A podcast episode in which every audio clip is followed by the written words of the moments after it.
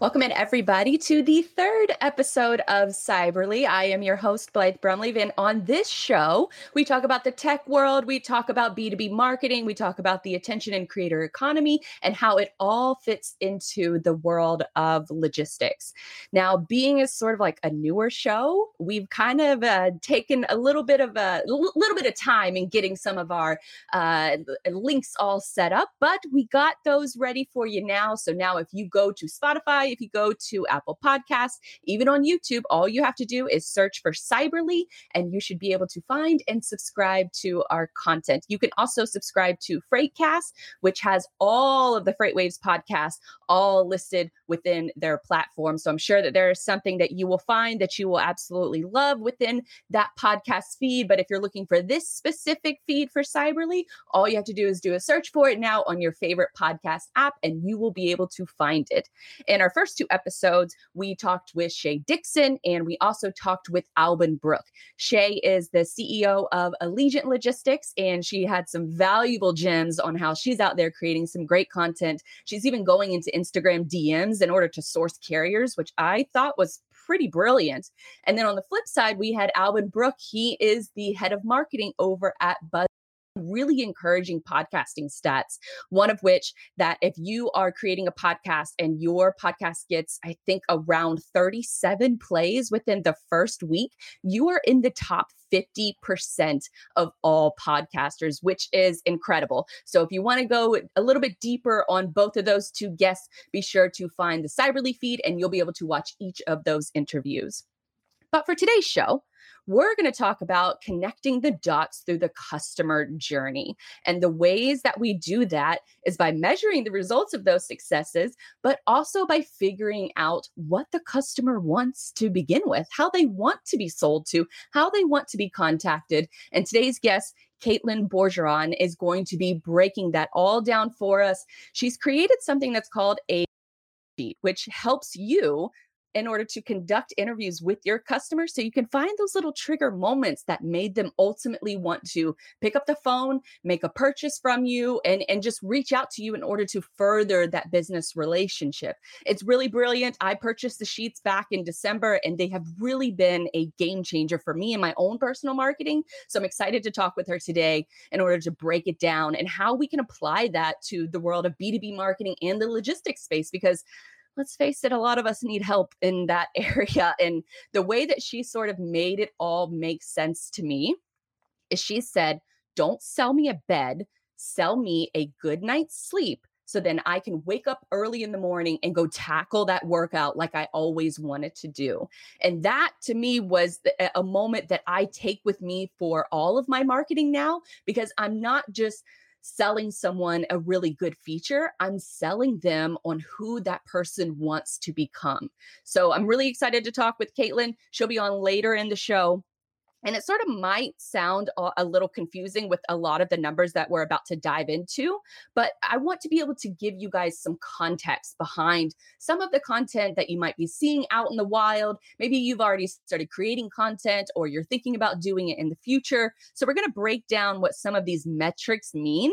And and the reason we want to do this is because buyers have more power than they ever have before. They have a world of research at their fingertips that they can Google, that they can look for. And, and we really want to be the educational providers of what our product does, how we can help them reach that inspirational, that aspirational goal that they're trying to go after. And, and without doing it in a salesy way. I, I think that a lot of companies out there, they're still trying to do a lot of the same traditional marketing, especially when it comes to digital they're trying to go after you know the, the paid keywords and they're trying to go after you know the ebook downloads and hope that those customers or hopefully that those leads eventually become into customers. But what you ultimately find is that while those are valuable they're not exactly the moment that people actually make that purchase decision. And so if we want to, if we know that now if we know that the buyers have have more information than they ever before then we need to know the difference between when they're in buy mode and when they're in research mode. And then that way we can make sure that how we talk about our product and how we talk about our service is is geared towards one of those phases that your buyer is in. So let's start with what is working and what isn't.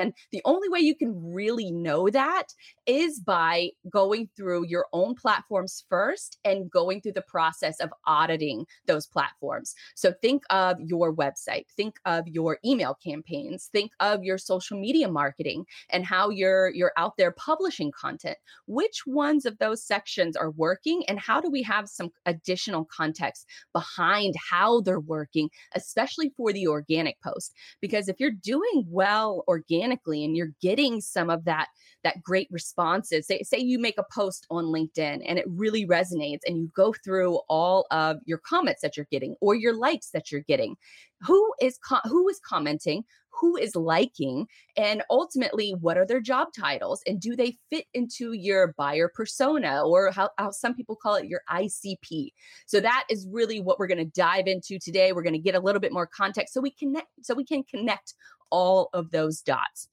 but first we got to we got to do a little digging because some of these numbers out here i think are a little deceiving and it causes a lot of creators out there to worry about the vanity metrics and not worry about the right metrics. And let's just sort of run through a few. So for video what does a what does a view count for video?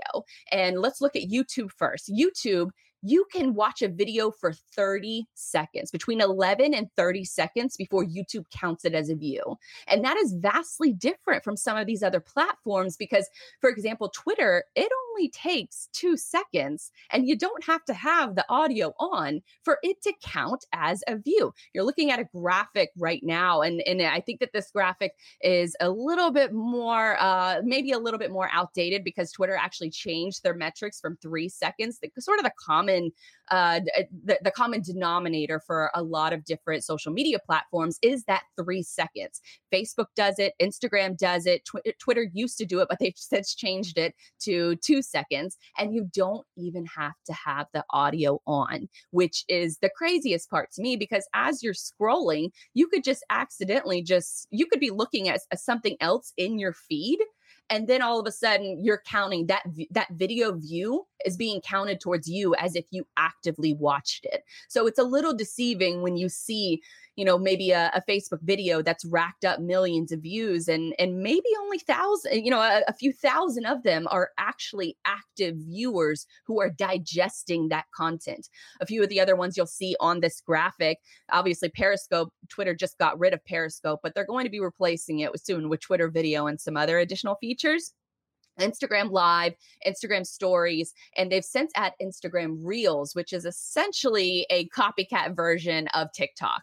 Um, TikTok actually counts your views as soon as you as soon as you watch it, but their their feed is a little bit different from some of these other feeds. Where if you open up the TikTok app, video starts to play automatically. But if you are on other platforms, yes, the video plays automatically, but it you have to scroll in order to see that different content. With TikTok, it's just as soon as you open up the app, it's sort of ingenious that it, it, that they do this this way because it doesn't require an action on your part. You open up the app and immediately you're digesting content. Whereas these other platforms, sure, the video will start to auto play, but you have to actually click on a sound. You have to click on the little volume notification in order to hear the audio. And so knowing the difference between those two plat or between these platforms and how they count as a view is insanely it, it, it is well worth it to know which of these metrics matter and which of these metrics don't. I would say out of all of these, probably YouTube is the most valuable. And Facebook and Instagram being a little less value. Twitter, even more so, because it only counts for two seconds and you have a view on a video that someone might just be scrolling through the timeline and not actually watching and digesting. So if you're noticing, you know, maybe some other creators have an insanely high view count, or maybe your views aren't as as as big, then you need to know You need to put a little bit uh, more context behind those views in order to really know what's resonating with your target audience and which ones aren't. Now, LinkedIn is a little bit trickier. It's the same three seconds, but let's give it some more context. A view means the content was viewed. For videos, the count happens only after three seconds, so we can't be sure what a meaningful view is. So, in other words, you re- did you really glance at a specific either video or advertisement on a say a, a, a business page, but perhaps not long enough to take the information in properly. For other post types, LinkedIn says that they're judging whether content has actually been viewed is tough.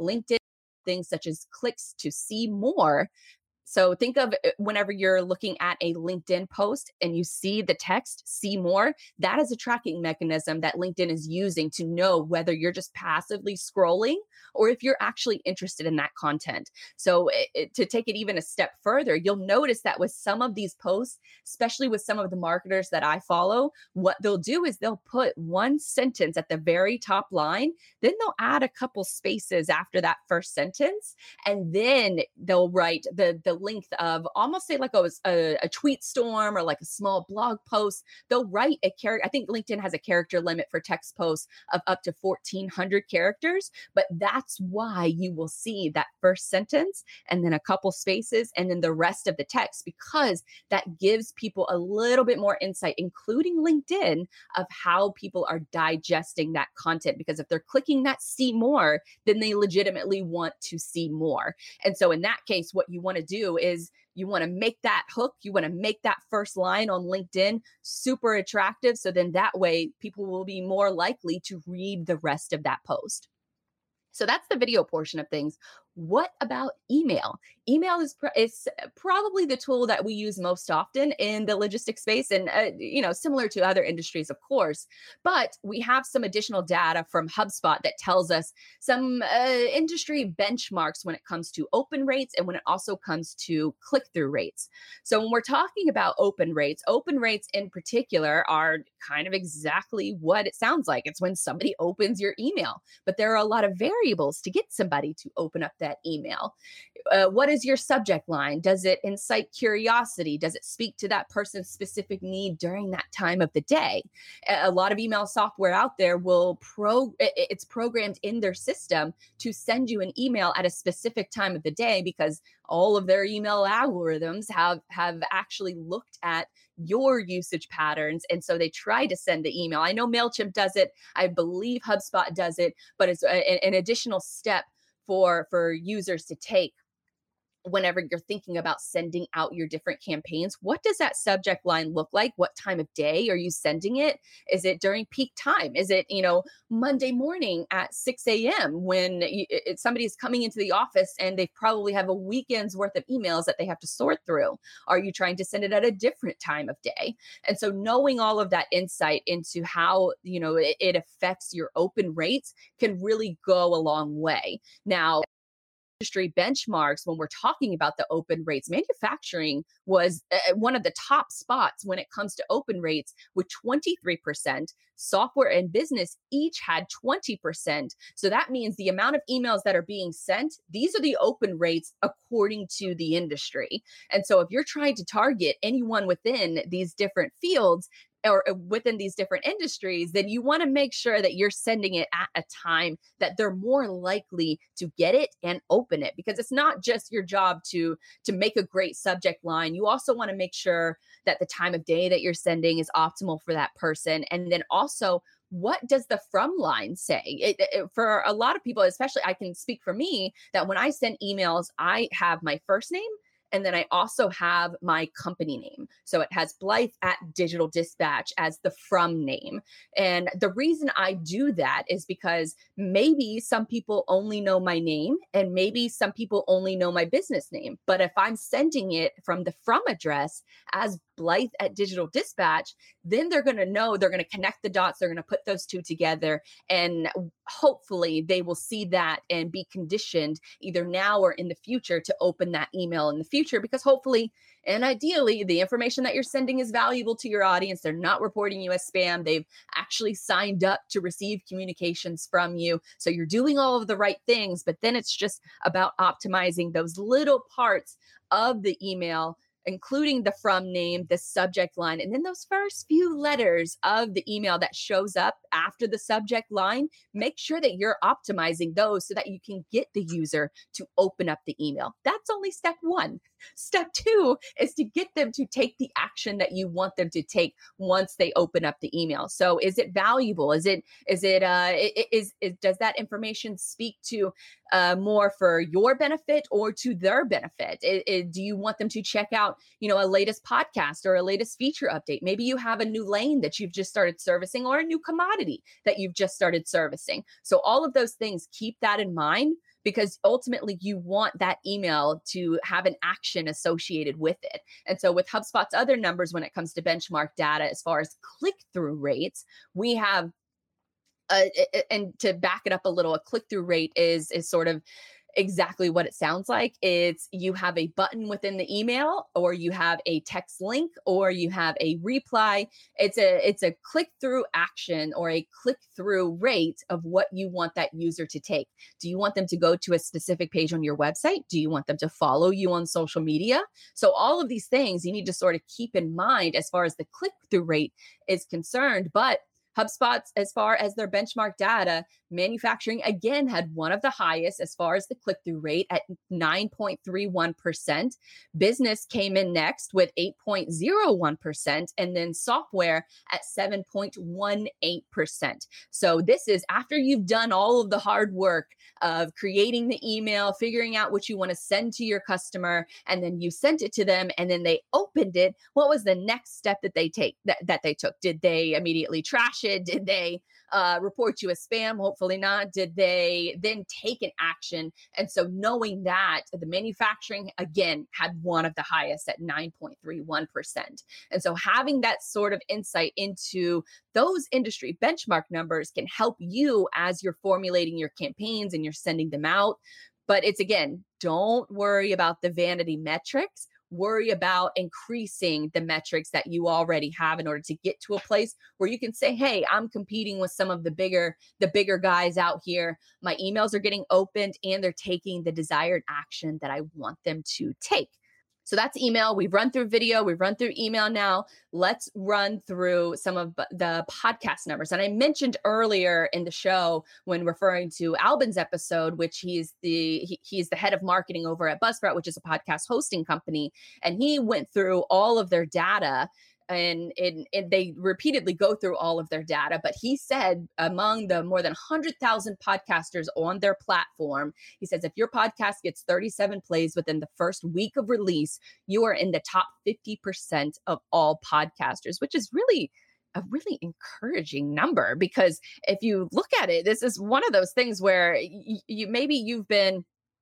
you've been creating content for a while or or you just are maybe at a place where you're sort of frustrated with the performance or the lack thereof of some of your content 37 plays is really achievable for a lot of podcasters out there and if you are actively out there creating content and your podcast is getting more than that then you know that you're even in the upper echelon of, of creators out there. And again, it goes back to worrying about the right metrics not the vanity metrics. A few more stats before we bring in our guest, Katelyn, is another one is you know, we talk about content and we talk about advertising, which deserves its own show in and of itself.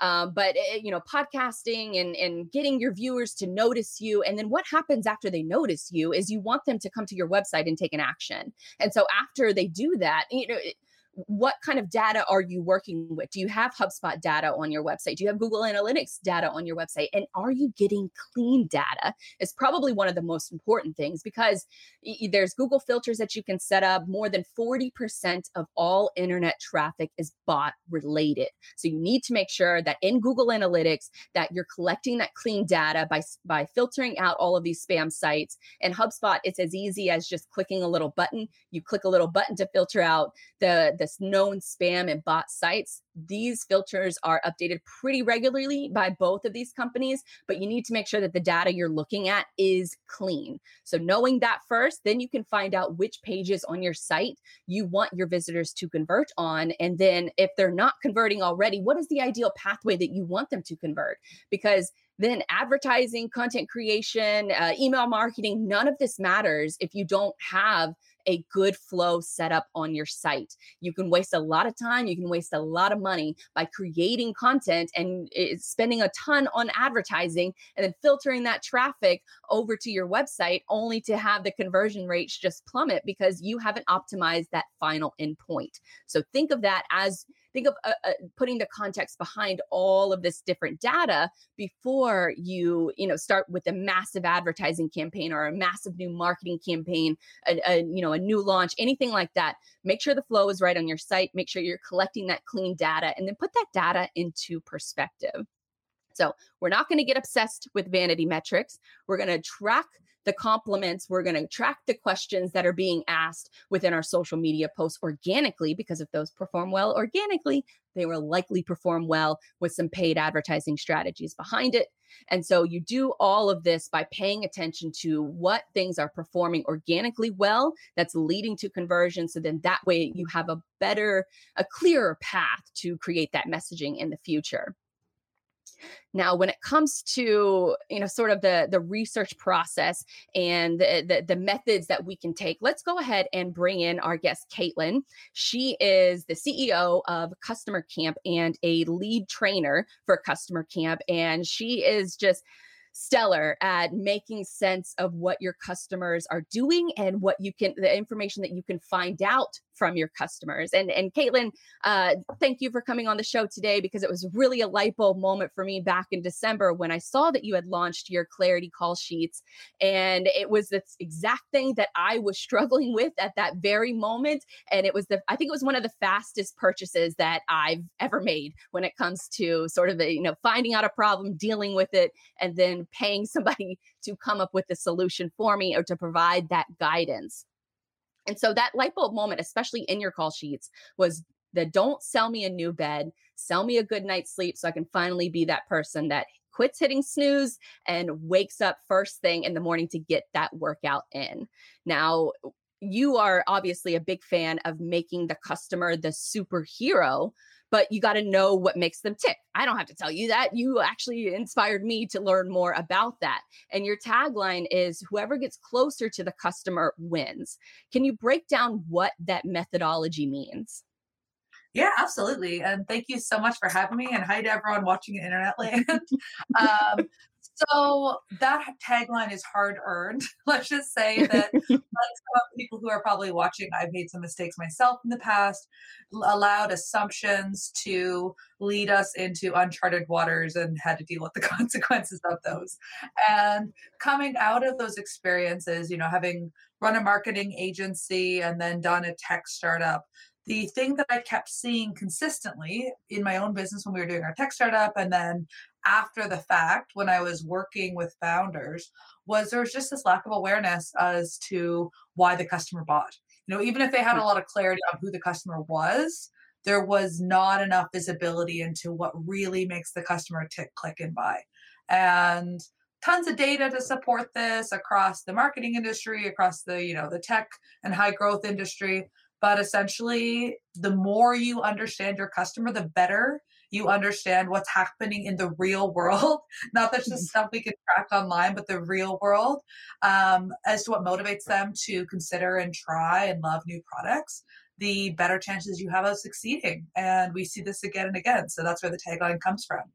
So when you were creating the these clarity call cheat sheets, what was that? Walk me through that moment that that that was the light bulb moment for you that this is something that we're running into repeatedly. This is something that we probably need to create a resource behind. What was that light bulb moment like for you?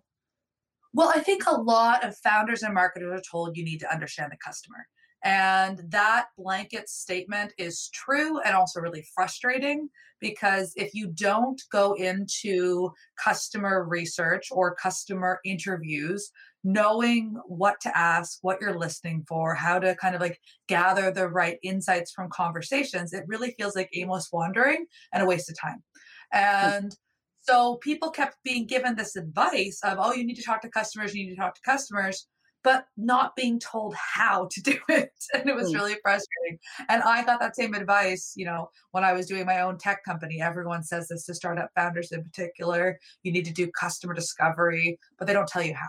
And mm. so seeing this over and over, experiencing it myself, and then discovering this better way, um, the better way being inspired by Jobs to Be Done, which is an innovation framework. Uh, it's becoming more popular now, but it was traditionally only applied to product design, not marketing. Mm. And it's so useful for marketing too, because when you really understand why customers hire your products, what it is they're trying to get done, what jobs they're trying to do, the context of their situation, it really helps you to market smarter. Mm. And so that insight led to okay, people don't know how to do this and they don't know how, what questions to ask or how to have these conversations. So let's make a resource that makes that like super quick and easy. And you were also you, you were training active uh, you know other companies. You had uh, training seminars other companies paid you to come in to do a lot of that training. And so is that sort of the, the process of, of, of how you discovered i guess sort of the common pit, pitfalls that maybe customers fall into or or uh, businesses fall into before they actually ever reach out to a customer in the first place. What are some of those pitfalls and how did you discover them during your training sessions? Yeah. So, I mean, the reason that I even started this company, if we want to go way back, is again, like I had had my own marketing agency. I started in 2010. We did great work for our clients. Our clients were happy. We helped them grow. We got lots of success. You know, we work with clients like Target and Holiday Inn. We did not talk to a lot of customers. Hmm. um, and between, you know, 2010 and fast forward to, you know, 2000 17 or when I actually 2018 when I started Customer Camp, a lot changed in the marketing world, right? A lot changed in terms of competition, how we could measure things, and how much the platforms that we as marketers were relying on and the channels that we had relied on were Mm. able to help us achieve our goals. So everything was changing, but marketers weren't really changing their methodologies that I could see. And so, you know, in that time frame, I started this tech company. We did really good on the marketing side because that was my background. We were growing really quickly in terms of acquiring new users, but they were not sticking around and using the mm. product and inviting their friends which for us was the stink of death because we were a network. And so when I closed down that company, I was really lucky. I had a um, my main investor had said, okay, like you, your team was really good on the marketing side. We've got all these incredible product teams who are so good at building awesome software and solutions, not so good at making sure anybody knows they exist. So maybe you can help some of them. So I sat down with a lot of these brilliant teams, a lot of them engineering led, um, and learned very quickly that while they had these incredible products that could really change lives, they did not know exactly who they were for or how to get those people to discover them.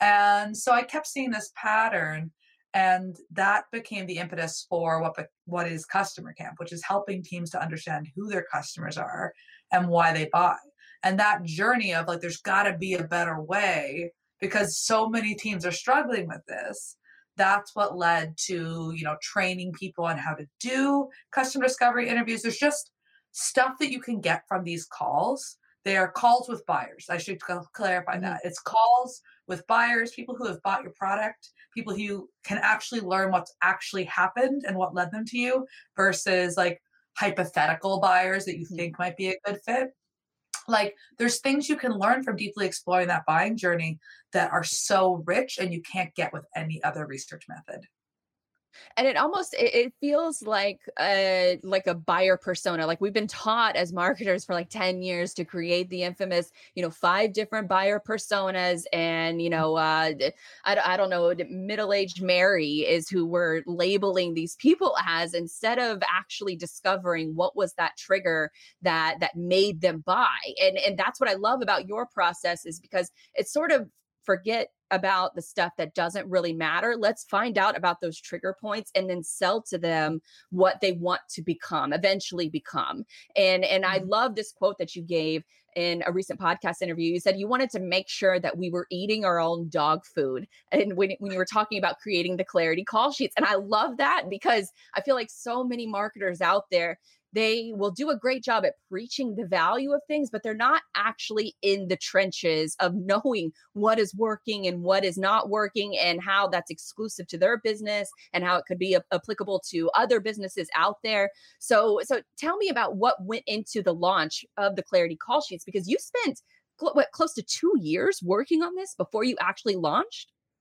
I would say we spent two years knowing we wanted to build this like mm. that we were doing the you know we were doing our training and our workshops and a lot of what went into the cheat sheets had been done in live workshops so mm-hmm. those workshops were done typically in person of course then covid happened and everything moved online um, but it was done in this process where i would come in i'd sit down in front of the room i would explain the idea of why people really buy, which, as you just summarized beautifully, has nothing to do with who they are necessarily and everything to do with who they want to become.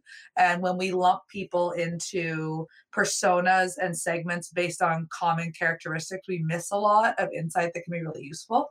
Um, and so I would sit down and I would kind of explain the process to people. I would then demonstrate how to do an interview, teaching them how to listen for the right things, showing them actually how it works. And then I would give them an the questions that they could use getting started, a interview summary that they could use after the fact to make sure they listen for the right things. And I would tell them go off and practice because like mm-hmm. anything, this is a skill you need to practice. And so that was being done for I was doing that workshop for about two years, um, in person and online, but always live. And the thing that um, that I knew was that people didn't people wanted this resource, but they wanted to be able to use it quickly, get value right away. They didn't want to have to sit through a long video based course on it. They wanted to just know what should I be asking? What should I be listening for? Give me the meat right away. Make it fast because marketers were also busy.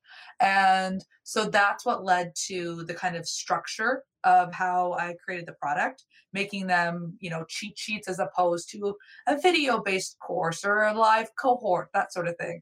And really the messaging that went into it and how I, you know, the promise of the product. That was just from having a lot of conversations, interviewing our own customers who come through our workshops, knowing what they cared about, and then echoing that language back to them on our sales page. So you know, I, I, we, we do the work. We're doing it right mm. now because we're kind of working on a new thing, and we're leveraging all of the interviews we've done with the cheat sheet buyers now, and we're figuring out what's the next step for them. What do they want from us next? So you have to do the work yeah you're you're eating your own dog food for lack of a better phrase. And, and so when you talk about the these cheat sheets what give us a sample of of what some of the questions that you ask your ask the buyers in order to ask their potential buyers or people that have already purchased from them for sure. So, the most important thing that listeners should know is that the purpose of this interview is not to ask people for their opinions on your product, um, although you'll get those as well. People will freely offer that information, but it is to really understand and basically document their buying journey. So, what you hmm. want to do is you want to think about their buying journey as having a timeline. It begins with a trigger, a moment where that person first starts thinking, oh, something is not working with my current solution. Like there's a change that I want to make. I don't know how to make it yet. Maybe I don't know what options are out there, but something's not working. From that trigger, they kind of move through the buying journey to the stage where they actually discover your product, they're evaluating it, maybe they're comparing it to other options in the market, eventually buying and trying it. So, what you want to do is you want to fill in all the information that's happening along that buying journey. What's so exciting about this style of interview is that typically the type of data that we get from customers is all about what happens kind of like once they discover us. So, you know, there's an enormous amounts of data we can gather about our customers, like where are they coming from? How long are they staying on our site? What products are they reviewing? All that stuff. But what we don't know from the tools and resources that are available is all the stuff that happens before they discover us. And that's the stuff we really want to know, right? If we want to get more people to discover us. So, the purpose of this interview is to really get that full picture. Some of the questions that we ask, it's around kind of pulling that information out of people. So, what mm. was going on in your world when you first realized that you might need a new solution? That will often reveal what the trigger moment was for them. And the trigger moment is often something that happens in their personal life, something that you can't see, it's in the real world. And oftentimes maybe not even directly related to what you think it is you do, right? So for us with the cheat sheets, one of the things that we've discovered through our own research is that a trigger moment that leads people on the path to buying from us, there's two big ones. Either they are a marketer for hire or uh, agency marketer, and they land a new client that has an audience that they do not know very much about, and they want to impress that client, and they don't they they need to learn about the audience quickly. So that's a trigger. Or they get hired on a new team into a new role, or they get promoted and now they have to put together a strategy. And again, the, the team's underperforming. They know that there's a gap when it comes to really understanding customers, and they're looking for a solution to help fill that. Now, thinking about that from our perspective, right? Now we know that there are these trigger moments that are happening in our prospective customer's life. And we can think about how we can get in front of people that might have been triggered. So, for instance, we can use something like LinkedIn ads to get in front of people who've just accepted a new role, right? We can think about when somebody's accepting a new role and they're moving into this kind of more senior level marketing position what else might they be doing at that mm. same time? What other channels or communities are they hanging out in where they are trying to kind of like make sense of this new transition in their career where we might be able to get in front of them? So, for instance, if we're looking at, you know, tech marketers specifically, a lot of those people are joining communities like um, Dave Gerhardt has a community for um, B2B marketers. That's probably a channel where people are are hanging out when they start these new roles and now they're in this new position and they have to figure it out.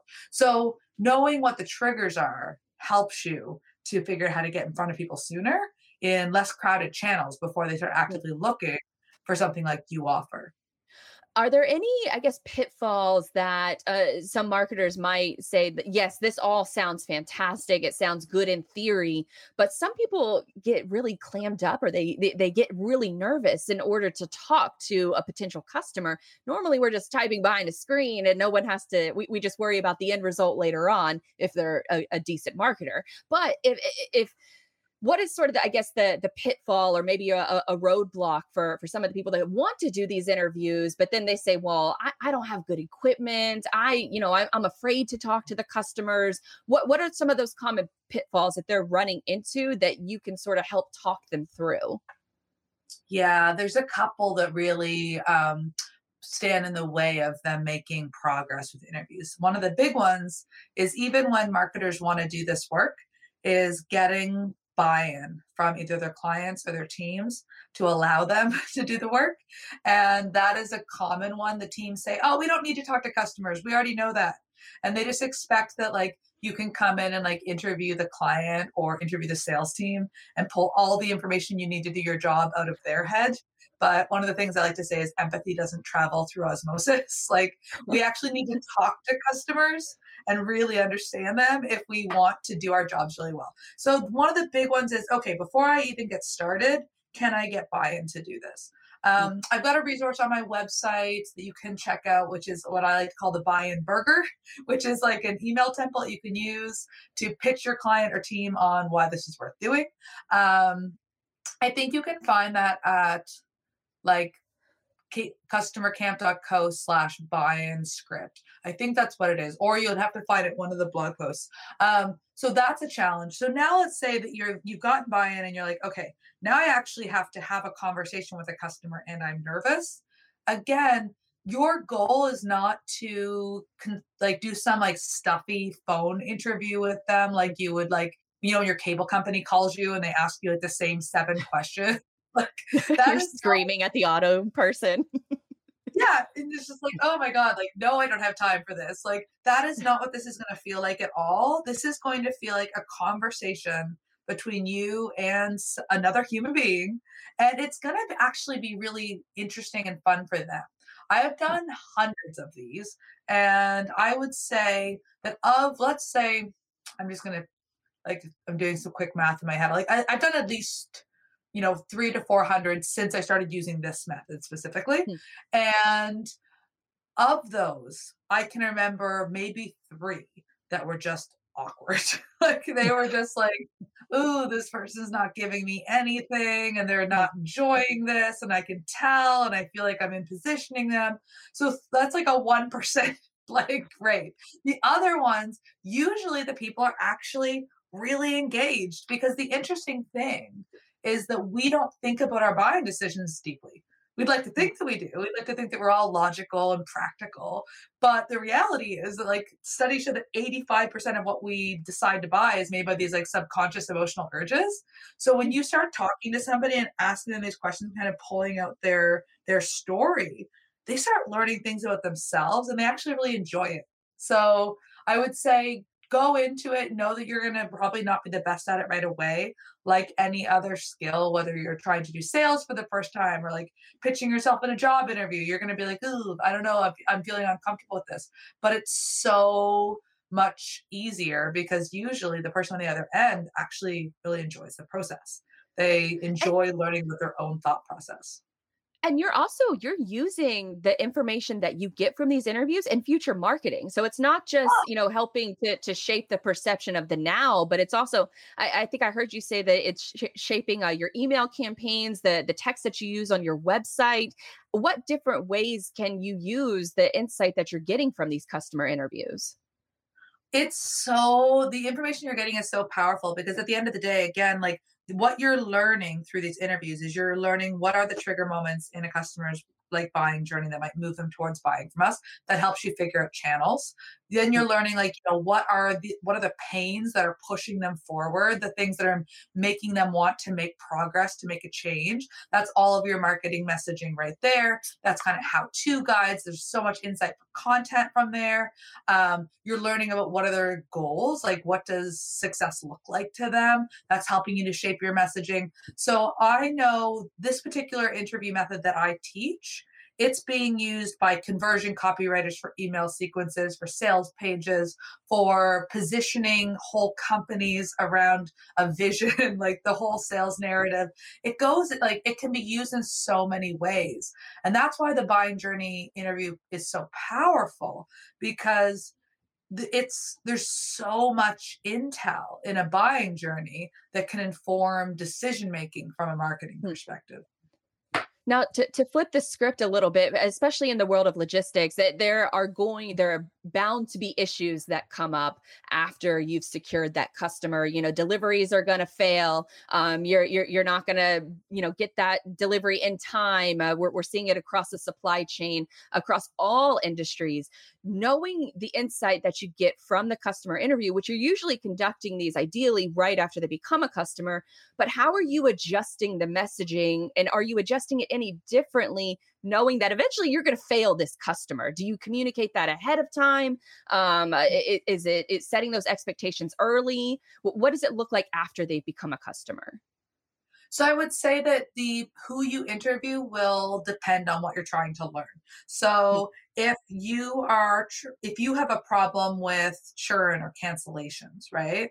Then you probably want to talk to your happiest customers, the ones that are you want to find more of and you want to understand why they're so happy right? And then you also want to talk to people who recently stopped using your service and you want to understand what led them to you in the first place how did you not meet their expectations? So if the reason why you're doing these interviews is to fix churn or to fix people leaving then those are the conversations you want to have. If the hmm. people that you're ta- if your goal is to improve acquisition improve discoverability then there's a possibility when you're having these conversations with people like yeah like they might give you this glowing endorsement as like their whole buying journey that led them to you might be really interesting and insightful and then they got disappointed when they used the product because hmm. it didn't meet their expectations and they left and so the insights that you're going to learn there is like where was our messaging right in that we were attracting the right people or where did we overpromise or miscommunicate what they should have expected in the way that we didn't satisfy them. So you can learn a lot that way too.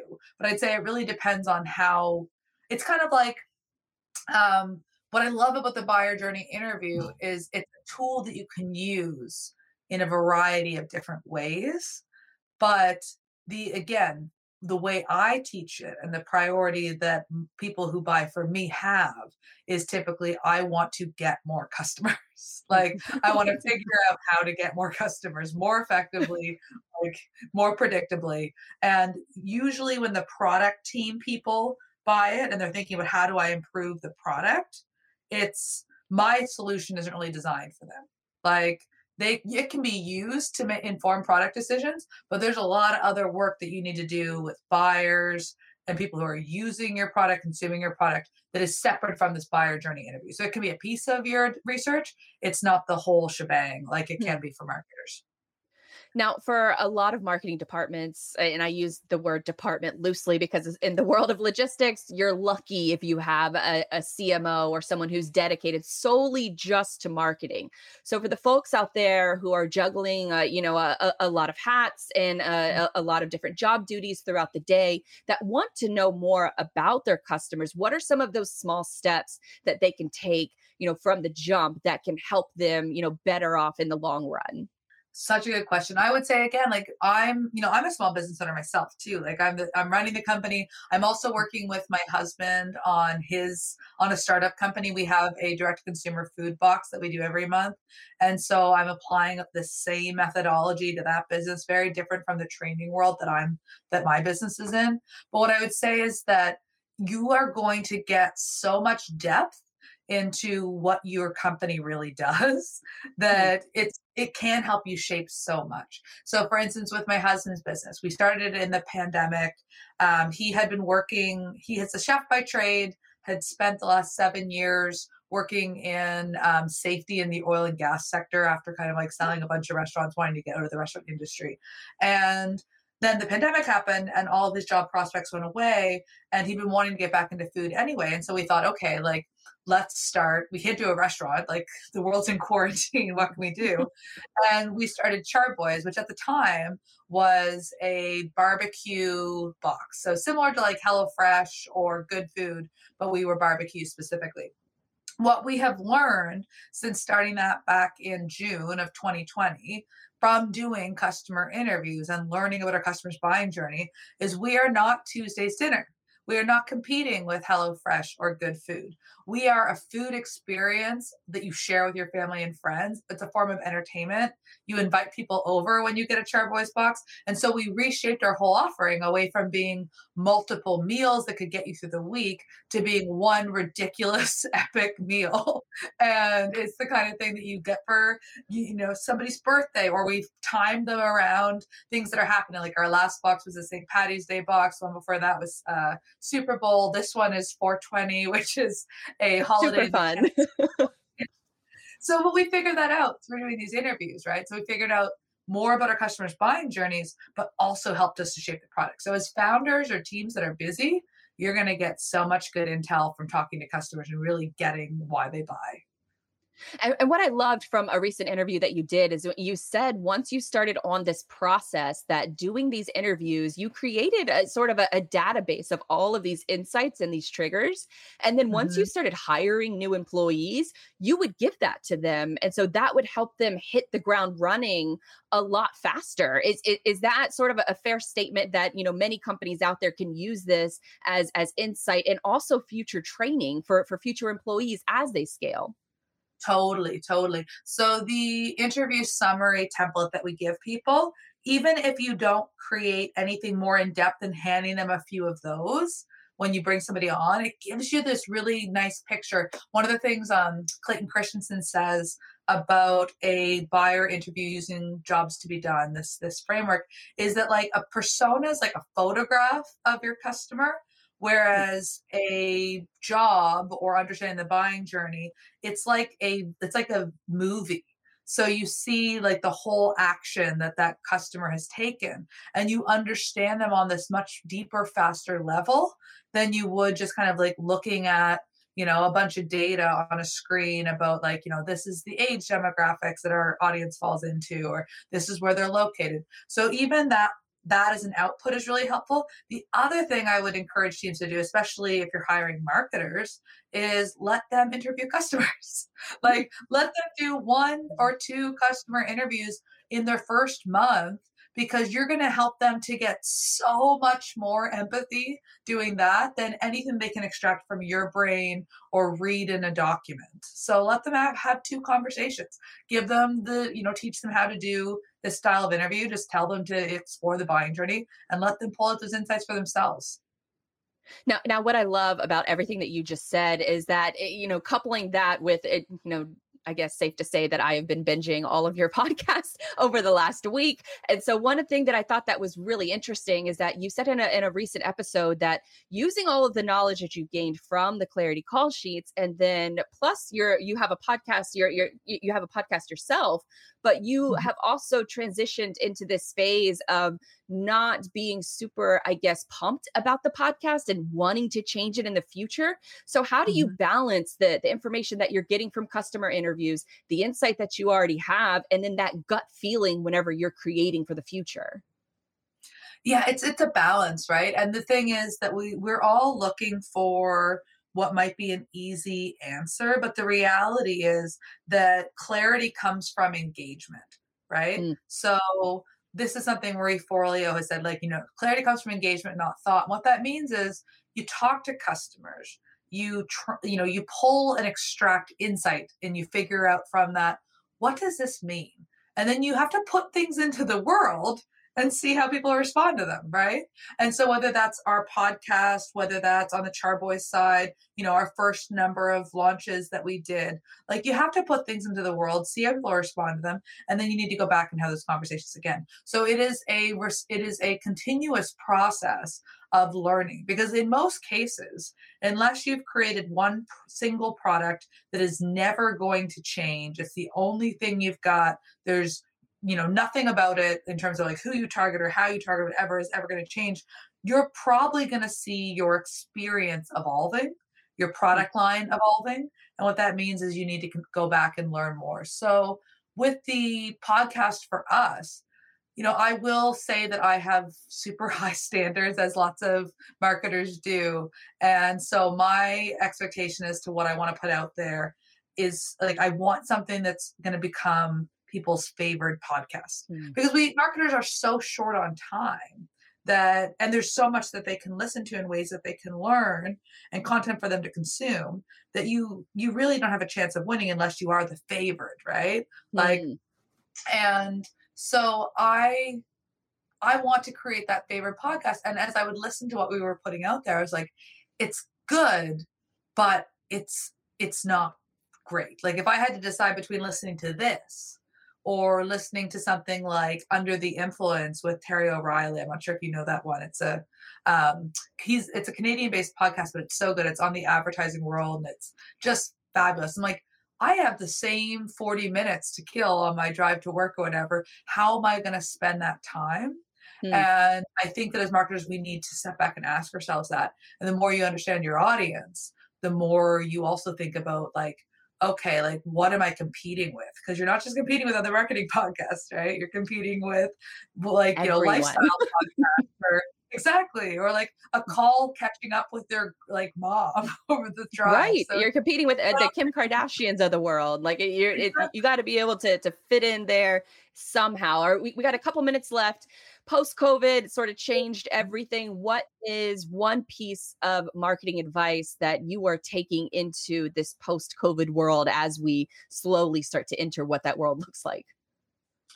Yeah, I mean, I think that the post COVID would be how adaptable people are mm. and how quickly things can change, and how, as marketers and business owners, we need to be equally adaptable. Um, there's this great quote from Darwin, and he says, like, you know, it's not the strongest or the smartest that survive, but it's those who are the most adaptable to change. Mm. And there's no argument from anyone. COVID has changed everything. A lot of the changes that have come would have came anyway, but probably at a much slower pace.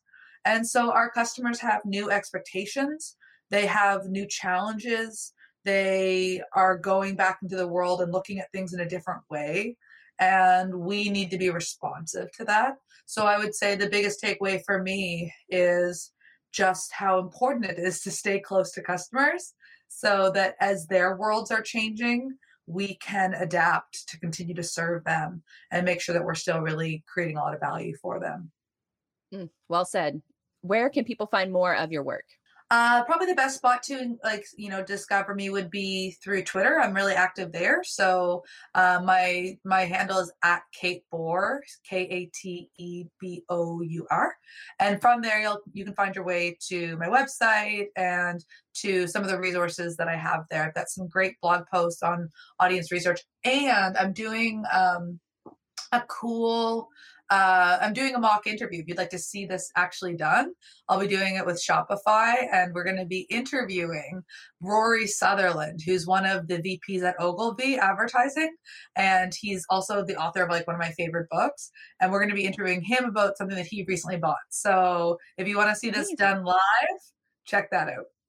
Awesome. Well, thank you so much, Katelyn. That this was a wealth of information, and and so hopefully people will will go and check out more of your work because it really has helped not not just me, but but a ton of other people out there who are trying to figure out, you know, not just the marketing side of things, but what actually makes people tick, which is ultimately part of of all of our jobs. So so thank you again, and uh, I'll be on the lookout for for more products and tweets from you in the future. So thanks, Katelyn. Thank you. Thanks, everyone. Bye bye. All right, that was a really great, impactful interview with Katelyn. So hopefully that you you guys enjoyed that that breakdown of what exactly goes into a customer interview and how you can adapt that to your job functions and and and what your your ideal customer segments sort of fall into, and then using a lot of the data that we talked about earlier in the show in order to apply that to your your processes and, and and how you plan to tackle even if you know like a business owner like myself i only have a few hours in the day to work on my business. Usually I'm working in my business and I'm working with clients and I'm working on their projects. So knowing how much time we all have in the day to even digest content that's outside of just normal sort of life and business, that's a really impactful way in order to know what are the triggers for your customers in order to buy from you and then how you can create content around those triggers and then ultimately measuring the success of all of the above because it really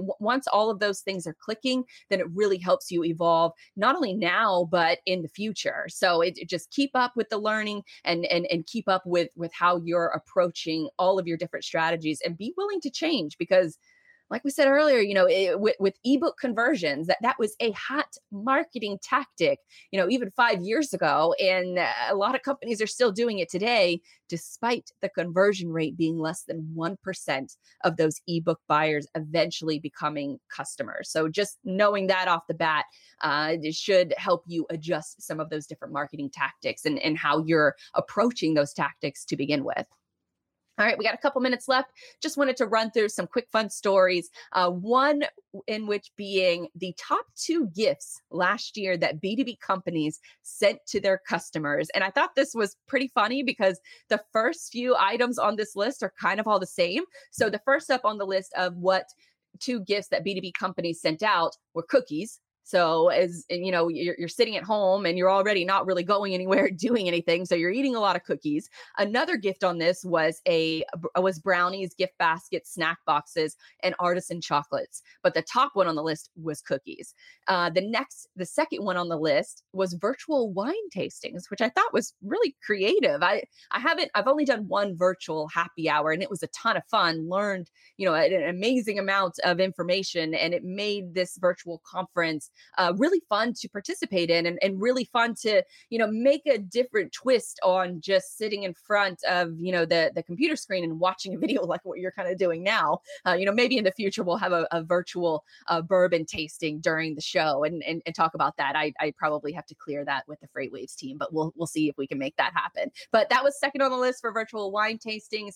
Um, and then the third one on the list which i thought was a little surprising was succulents. I, I mean i those poor succulents like what if you're sending it to somebody that is not really a plant person? So how would you really know if they're gonna you're sending that succulent off to its death or not? So i thought that that was a pretty interesting list of the top gifts that customers eh, sent in the B2B world back in 2020. I say that as if it's a long time ago. But that about does it for today's show. A reminder that we have the first two episodes with Alban Brooke and Shay Dixon already posted to the podcast feeds.